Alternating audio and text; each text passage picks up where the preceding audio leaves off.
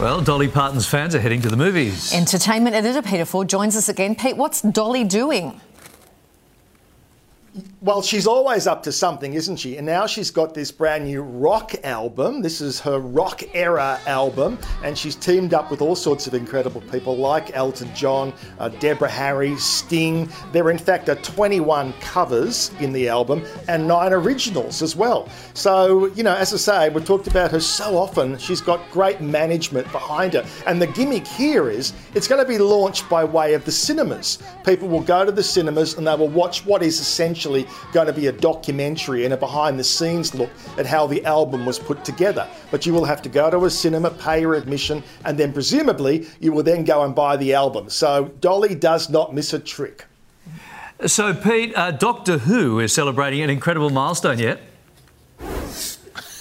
Well, it is the 60th anniversary of Doctor Who, which is extraordinary when you think back. I, I, remember as a kid watching it, and all the sets seemed shaky, and it was looked really cheap. But people have loved it. They've loved it all this time, and so what's happened now is to celebrate the 60th anniversary.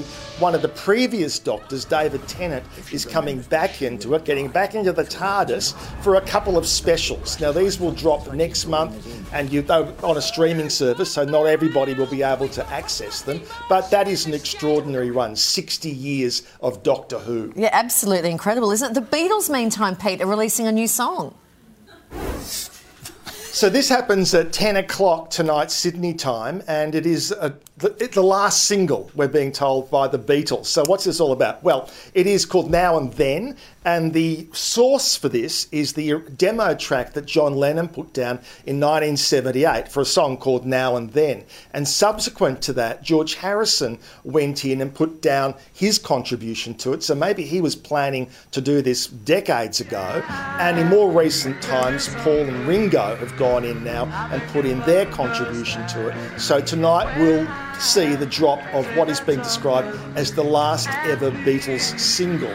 Quite ironic when we've got Paul McCartney here in Australia at the moment. So, no doubt tomorrow we will re- revisit this and hear a little, little bit of it and do a bit of jukebox jury. But how cool is it? We're in 2023 and we're talking about new music releases from the Beatles and the Rolling Stones this week. So, everything old is new again. All right, Pete, thanks for listening to our questions, mate. Thank you.